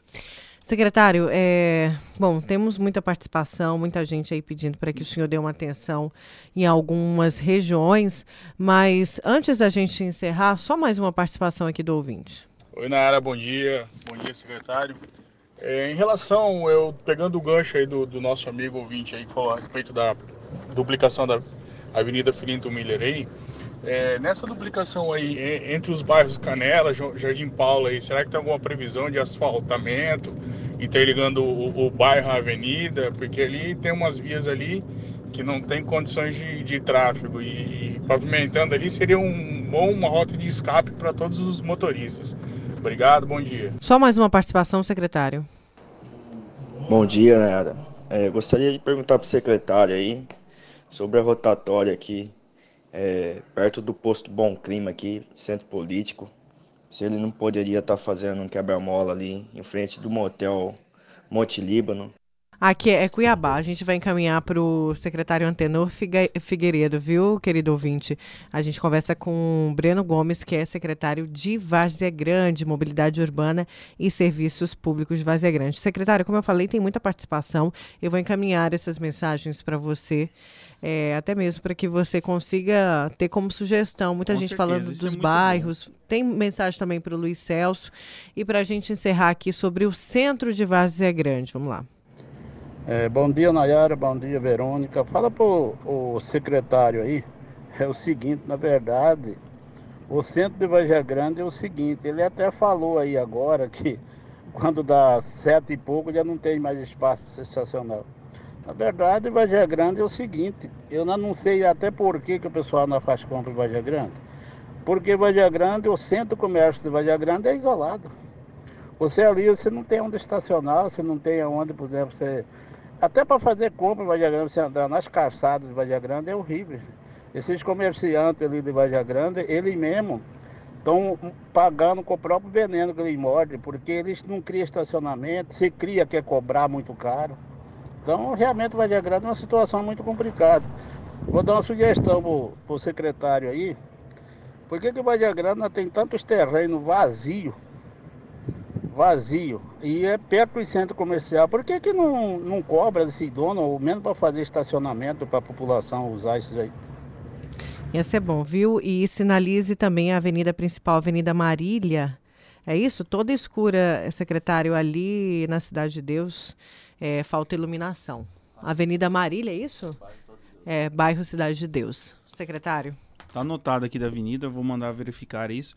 É, é verdade, em relação a essa questão do centro, é, o senhor tem toda a razão. Só que o, o poder público ele não tem autonomia para exigir que o proprietário do terreno é, faça estacionamento, loque. Ele pode é, cobrar que tenha, man, mantenha seu terreno asseado, limpo, é, com calçada feita. Isso sim. Nós não podemos exigir que o proprietário do terreno abra lá um estacionamento. Mas isso é uma discussão do, do estacionamento é, tem que ser discutido com a CIVAG. Vou chamar o, o David, que é o presidente da, da, da dessas associações, o, o, o, Adalto Twin também é o, é o vice-presidente, para a gente estar tá discutindo com o comércio em relação a esse problema do, dos estacionamentos. O poder público está pronto para somar com, com, com essas entidades para estar achando uma, uma solução para os estacionamentos do centro da cidade. Certo, secretário, obrigada, viu, pela sua vinda. O pessoal está falando também da BR-364 ali, é, nesse trecho. O secretário disse que a prefeitura não pode fazer nada, que é de responsabilidade da Rota do Oeste, que é a concessionária responsável ali por aquele trecho. Nós vamos cobrar também da concessionária aí o que, que pode ser feito, porque a prefeitura, como disse o secretário, já fez o que tinha que ser feito, que foi aumentar um pouquinho só, não tem como aumentar mais, né, secretário? Não, o ele tempo, tá limite, né? o tempo do, É, do sinal tem que tem ali na imigrante.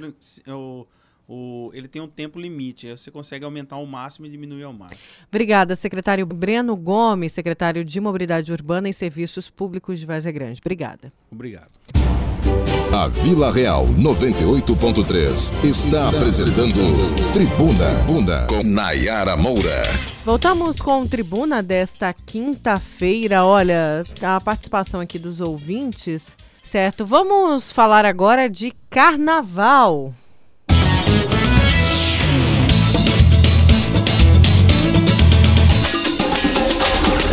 Vila, Vila. Nossa vinhetinha de Nossa carnaval. vinheta de Você viu ali o carnaval, sambinha, né? No fundo da vila, que bacana. E agora a gente vai falar de folia aqui no Tribuna, pois o tradicional desfile de blocos da Sapolândia, no bairro Cidade Alta, marca a abertura do carnaval oficial cuiabano neste ano. Verônica, você já foi lá na Já fui, conheço. Nossa, muito animado, bom demais. Já fui, viu, Nayara? Eu também já fui fazer matéria. Eu sei que eles se dividem ali, tem é, uma rivalidade saudável que tem que ter mesmo, mas o que mais tem é a alegria. E a gente conversa agora com o presidente do Departamento de Esporte e Cultura do bairro Cidade Alta, o Paulo César Ramos, o Gatão. Tudo Gatão. bem? Bom dia, seja bem-vindo. Bem-vindo aqui ao Tribuna. É um prazer estar aqui, né? Apesar que é, fica um tempão sem vir aqui ver vocês, mas é importante, né? A gente escuta lá também, não todos os dias. Porque Ah, pode o pôr todos os dias, viu? Mas Você é sabe um- que a gente tem ouvintes aqui É. que colocam um som alto. O seu dito lá em Vazia Grande, um som potente. Vazia Grande inteiro ouviu Tribuna. O. Daniel, lá da Chácara dos Pinheiros, põe um som na ABB também, que o clube inteiro ouve a gente. Então pode pôr lá no eu vou, Cidade eu vou Alta. começar a convocar o pessoal, falar assim, ó, tem que ter um dia aqui pra gente ficar lá. Aí lá tu já faz aquele ensopadão, Oh, faz a isso é feijoada. que é bom. né? Lá na tem, tem isso, graças a Deus, a gente tem essa raiz ainda lá, né? Quando é, vai na casa de Silésio, ou vai na casa da Dona Dita, né? Ou no, no- no- no próprio, ali onde é mesmo, o, o oriundo do seu Cristiano, sempre fazia lá também, né? Mas temos casa lá que faz ainda assim, ah, hoje é cozidão na casa de fulano e tal. Ah, na Dona Dita da Perereca lá, Perereca da Dita. Aham. Aí tem que é ensopadão mesmo pro cara suar mesmo lá. Menino né? do céu. Arroz sem sal, né? E depois doce de mamão. Ô, é Oh, mas é bom demais. É, é, é, é o cuiabano mesmo ali de Sim, raiz, né, gatão? Raiz, raiz. É, Aí- é ainda temos isso, estamos preservando isso. Porque essas coisas que é gostoso, ah, eu- é, é a feijoada. Eu, no meu caso, falo, é arroz sem sal. Tem gente que gosta com, a- com arroz temperado. Eu falei, então faz os dois. Faz um pouquinho de arroz sem sal e faz. Agora, ou feijoadão mesmo, com osso, com corredor, isso aí é- já é o tradicional do povo lá. Ah, mas é Agora, demais. falando em tradição, a gente sabe que a Sapolândia também é muito tradicional. O bloco põe aí a folia, marca né, o início da folia é, em Cuiabá. Conta um pouquinho pra gente da história, pra quem não conhece. E tem uma divisão ali dentro, né? Do, Bom do divisão. bom di- Graças a Deus você falou uma coisa, é na harmonia.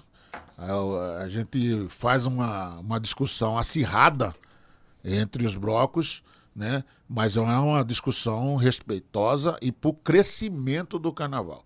No entanto, que a diretoria do Decar hoje ela está saindo lá da Taí de Lima Basto e vindo mais para cima, porque para agregar.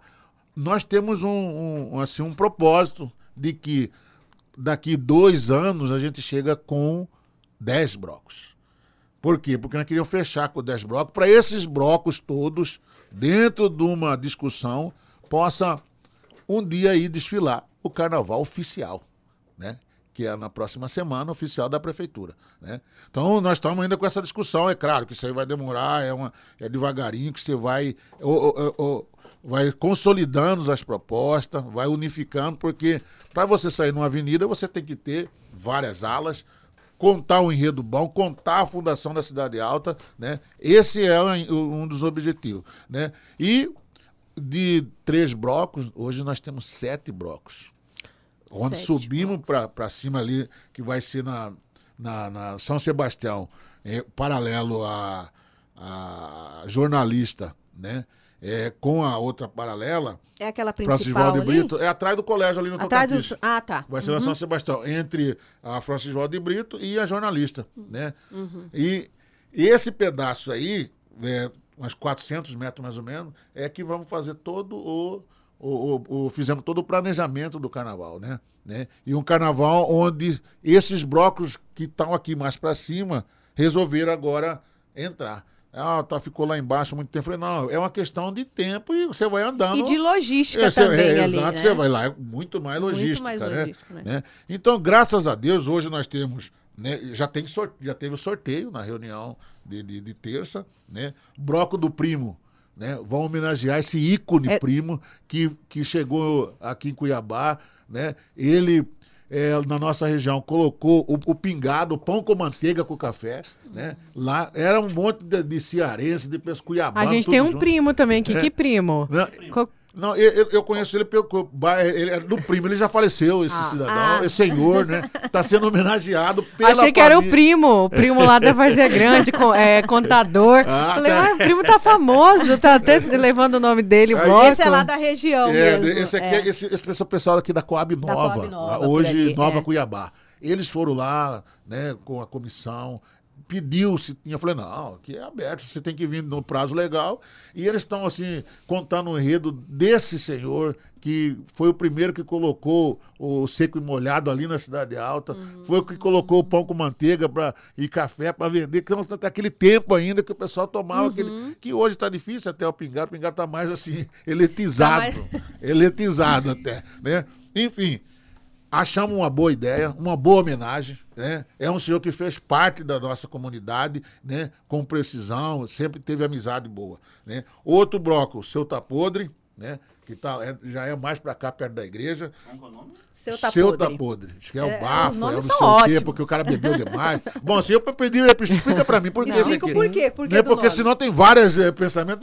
Não, não, é porque o cara bebe demais, ninguém aguenta ele, ou ele, ou ela, sei lá. Ah, ah, esse que é o você tava falando, então tá bom. Não beleza. aguenta ficar perto conversando. Aí, outro, pinto molhado. Falei, cara, explica esse trem aí. Pinto molhado. Não, é porque nessa época de chuva, né? Aí eles colocaram, tinha um- É, você molha e fala assim, ah, tá Ah, parecendo esse- pinto molhado. Exato. o cara, então, cada imaginação, falei, ah, tudo bem, vamos embora. Aí veio, a- veio a nega favorita. É uma, uma menina que hoje realmente trabalha lá, né, no, no- numa distribuidora favorita que tem lá. Tem dois. É, são as duas pessoas que eu posso falar que estão ajudando. Aham. Né? É do Farley, que é a, é a distribuidora do Mineiro, e a distribuidora favorita. Cada um estão ajudando até com o financeiro para poder falar, não, nós vamos ajudar vocês aí nessa. Porque tem algumas partes aqui que é nossa, né, Uhum. logística, e a outra parte da prefeitura. Uhum. Né? Então, a nega favorita, ela coloca o espetinho ali, fica vendendo o espetinho, a turma fala nega, nega, nega, nega, juntou nega com o negócio favorito e lançaram um bloco. Ah, tá. Então vão descer também com a base de uns 80, 100 pessoas. Nossa. né? Bastante. Aí vem o que já eram os antigos. Esses aqui são todos os novos. Os novos. Aí vem Quem Me Viu Mentiu, atrás da igreja. Esse é o do bloco do Juca. É, é o Renan, um gordinho, esse cara perturba. Ave Maria. Ele vai, e ele é gordinho, anda o dia inteiro. Eu falei, mas rapaz, mas como você. Não, eu vou ter que ir lá, você volta, soa, trova em casa, toma Troca banho, de troca a camisa, roupa. volta. Falei, rapaz, você tá comigo. Não, não, nós vamos sair, aí briga, é aquele brigador, mas é um brigador folclore, pé no chão, né? Você sabe sair- que isso também é um dizezinho, viu, Nayara? Você tá numa festa ali meio que escondida e fala, ah, eu vi você na festa. Não, quem me viu mentiu. Aí o outro bloco, o povo feio. Esse vem. Esse é o da Nayara, o bloco da Nayara. Esse vem pegando Calma aí que o pesado. seu já vai aparecer, Verônica. Esse vem pegando pesado. Ele vem com bandeira, ele vem com aquele povo bem simples mesmo, né? Uhum. É o servente de pedreira, a empregada doméstica, né? É, é, é- é- atingiu já o pessoal do escritório que trabalha aqui naquele escritório ali pra cima do doutor Licínio ali, aquele povo, Hum. também já tá tudo junto. Quer dizer, melhoraram o bloco. O bloco já deu uma. uma- uma- deu uma visão estrutural totalmente Agregou diferente. mais gente. Agregou mais gente, vai sair com a com- É o mínimo 100. Né? Hum. Esses novos que nós estamos colocando 70. Uhum. Mas os antigos é Os de 100 antigos, para frente. até tem mais, né? Eu acho que o povo foi leva umas 130 pessoas. Bom. Ele falou que vão levar 130. Quem me mentiu é de 100 também para cá, acho que é uns 110 mais ou menos. Uhum. Né? Porque nós, nós analisamos isso pelos abadá que eles eh, confessionam. Ah, Eles vão fazer, ah, tá. aí eles falam 150, 170. Uhum. Quer dizer, daí você dá uma perda de 10, 15%, você vai falar, ah, vai vir mais ou menos desse aqui. E vem mesmo. Né? Tem os enredos, estão tudo atrás, o pessoal estão tudo se treinando. Bacana, bacana. Ensaiando. E aí vem o bonito demais. Ah, eu. O meu bloco Esse, aí. esse é o eletrizado. Não é o seu ainda. Esse é o eletrizado. E- mas é um eletrizado é, comunitário. São pessoas simples também, que moram no entorno da comunidade. A maioria é do bairro, porque o bairro nosso é muito grande. É grande cidade alta é é, grande. Odília é de Cidade Alta. O Odílio deve estar indo num desses blocos. Qual que é o bloco do Odílio Chamar até Odílio.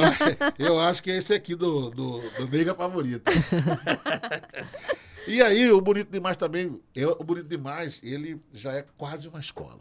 Ele vem com 150, 160 pessoas, com algumas fantasias, e vem com o pessoal bom do, do, que, do intérprete, do cavaco tal, que tem um enredo bom, o cara que canta. Eles vêm. Só que a competição pesada, né? Quem é o melhor? A gente fica entre o povo feio e bonito demais, e o quem me viu já está aproximando deles. Esses outros primeiros, esses outros iniciantes, nós vamos avaliar como que eles vão ser, para a gente poder falar no próximo carnaval, né? O que, que é. E encerra né, com o nosso amigo Paulo Henrique, né? O Paulo Henrique vai vir com o, a Confraria do Bode. Encerra o carnaval nosso. Aí vem a, a banda Tsunami até três horas da manhã, né? Não pode passar. Eu já estou falando até pro pessoal, o pessoal entenda por que três horas. É uma recomendação da segurança, polícia Seguindo militar. a recomendação. né? Nós não pode, nós não podemos fechar. Ah, não, não, não, não.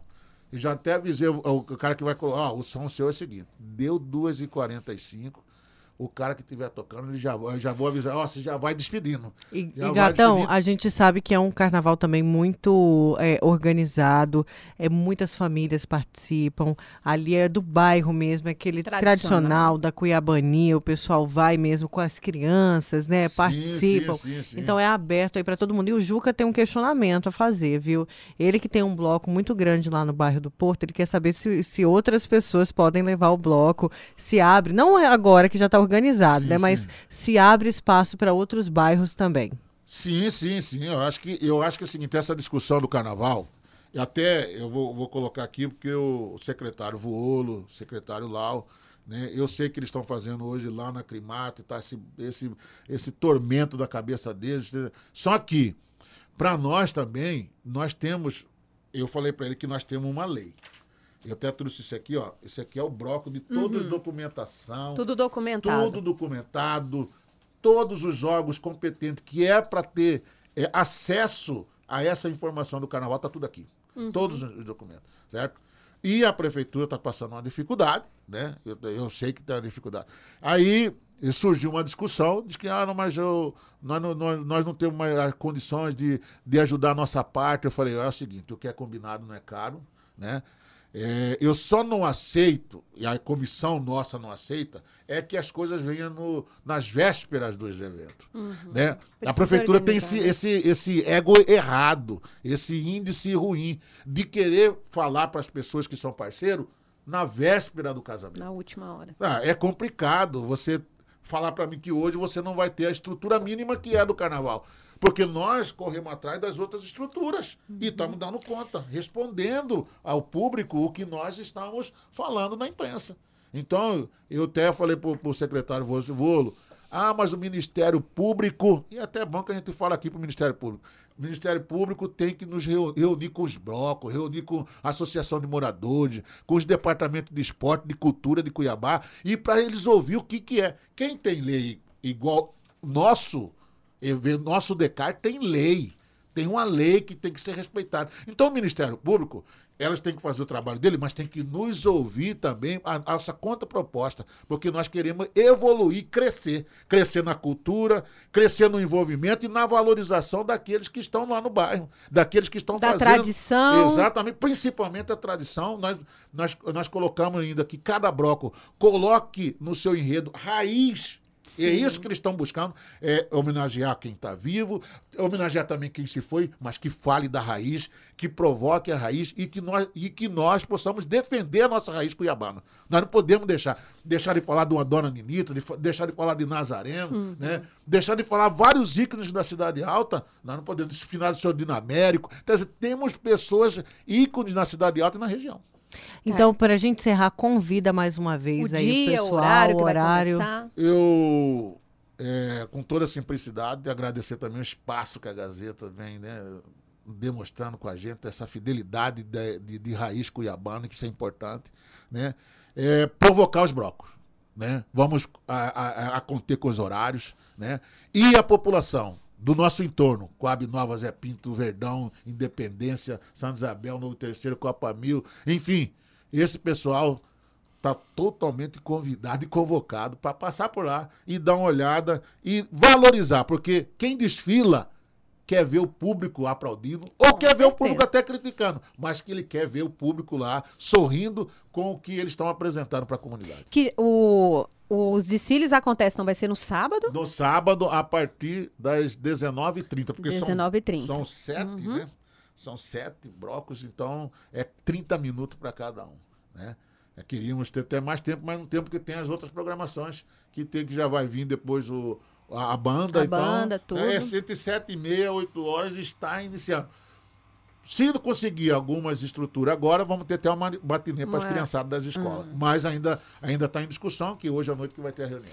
Tá joia, então, Certo. Gatão. Muito obrigada pelas E informações. é. Boa sorte para vocês. Parabéns por continuar com essa tradição, a Sapulândia que é tradicional ali. Não, Já tá aí no. A gente já fica esperando a abertura do carnaval com o desfile lá na É o Sapulândia. décimo quarto e Deus abençoando, né? A gente pede para todo mundo que ore, que reze, para que tudo ocorra tranquilo, na paz, porque aí nos dá oxigênio cultural e emocional para que o próximo ano possamos vir com mais é, é envolvimento e entretenimento com a comunidade. Obrigada, gatão aí, que todo mundo convidado para Sapolândia, que realmente é muito bem organizada e vale a pena conferir é a nossa cultura. É, Nayara, ontem a gente tentava falar com o prefeito de Campo Novo dos Parecis a respeito das chuvas lá no município que vem sofrendo aí. E eu, por coincidência, o prefeito estava em Cuiabá e ele conversou com a Nayana Bricar hoje pela manhã e ele traz aí detalhes do que, que aconteceu no município, quanto de chuva tem caído, o que, que tem prejudicado em Campo Novo dos Parecis. Vamos ouvir. Nayara e Verônica, eu estou com o prefeito de Campo Novo do Pareciso, o prefeito Rafael Machado. A cidade passou recentemente é, por um problema na última chuva que teve na terça-feira. Infelizmente a cidade foi novamente alagada, mas segundo o prefeito foi uma coisa muito rápida. A cidade sofre com isso desde o ano de 2017. O prefeito vai explicar para a gente o que, que acontece lá, prefeito, por que aconteceu isso em 2017 e ainda, mesmo assim, quando tem um índice grande de chuva, alaga a cidade novamente. Bom dia. Bom dia, olá o pessoal do estúdio também, Nayara, Verônica, está nos acompanhando aí na Vila Real, todo mundo está nos ouvindo em Cuiabá. É, primeiro agradeço essa oportunidade de conversar com vocês e até esclarecer algumas situações que acontecem em nosso município. Quem conhece Campo Novo do Parecis e o Chapadão do Parecis sabe como é o relevo da nossa região. É um chapadão, né? Como eu mesmo já disse. Então isso aqui faz com que a gente tenha alta produção na questão da, da, da, do agronegócio, né? mas para quem trabalha com urbanização, com engenharia é, e com arquitetura, a gente sabe que é muito difícil é, o destino das águas, dessas águas pluviais. Então, essa época de chuva, principalmente essas chuvas concentradas, né? a famosa tromba d'água, é, todas, as, todas as cidades, eu posso dizer, é que tem essa mesma, esse mesmo relevo topografia, é, sofrem realmente. Né? Eu cito é, município próximo a nosso, lá Juína já sofreu esse ano. Eu acho que ontem mesmo em Rondonópolis também teve uma chuva concentrada dessas, né? E Campo Novo não é diferente. O que aconteceu em 2017, então exatamente três anos atrás, dia 11 de fevereiro, é que nós tivemos um grande alagamento em Campo Novo do Parecis, 11 de fevereiro de 2017. É, lá, naquela data, foi uma chuva torrencial que se estendeu de quinta-feira à madrugada de sábado. Foram 300 milímetros em praticamente 48 horas.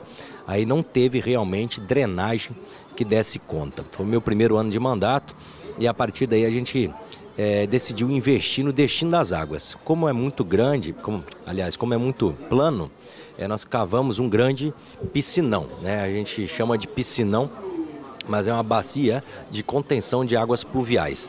Então foram investidos 6 milhões de reais em dois anos de escavação, período de estiagem de 2018, período de estiagem de 2019. E agora em 2020, então, nesse período chuvoso, é que a gente observa é, se essa drenagem realmente está fazendo efeito. Então o que acontece em Campo Novo do Parecis é isso.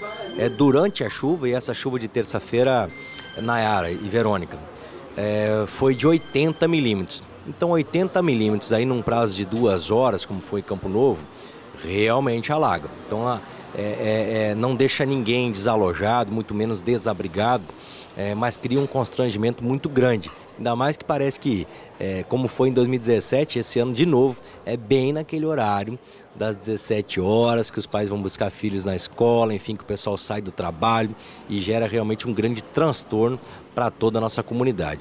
Mas eu quero tranquilizar quem está nos ouvindo aí que é questão de 20 minutos, 30 minutos após o término da chuva, essa água já, já vai para o destino, que é esse piscinão, né? É, e volta tudo ao normal.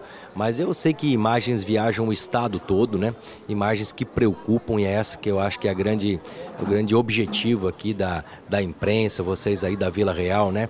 Esclarecer essa situação e tranquilizar de certa forma é, quem apenas vê aquelas imagens e não imagina como é que está a população no momento desse. Mas está tudo sob controle. É claro que ainda temos aí pelo menos mais 60 dias desse período chuvoso, então nossa Defesa Civil fica sempre em estado de alerta nesse período de chuva. Nós somos nós somos realmente é, é, é, preocupados com essa situação, mas com relação à chuva de terça-feira, eu quero tranquilizar a todos aí que está tudo sob controle em Campo Novo do Parecis.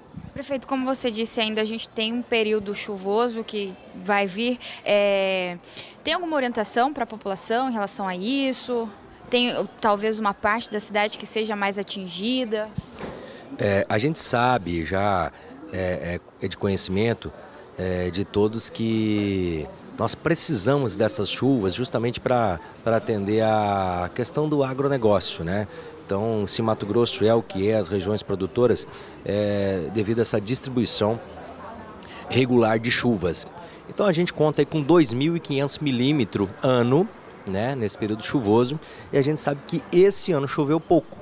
Então, principalmente janeiro, né?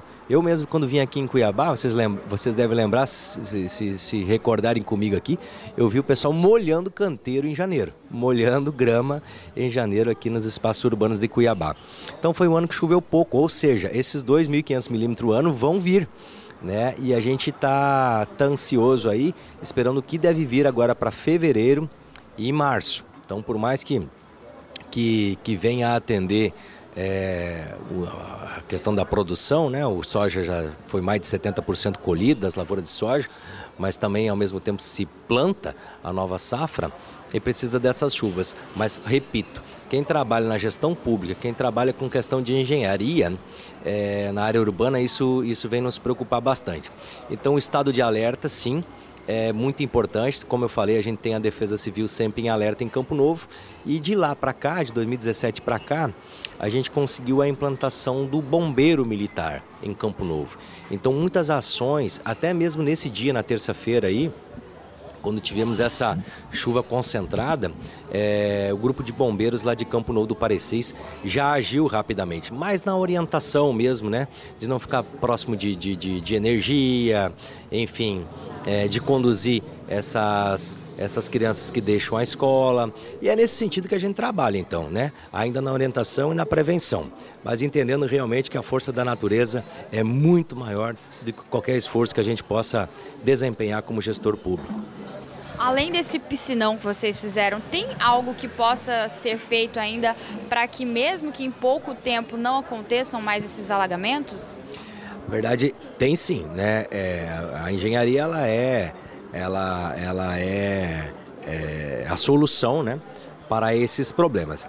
E o investimento que nós temos previsto é de 20 milhões de reais. O cofre público municipal não tem esse recurso todo.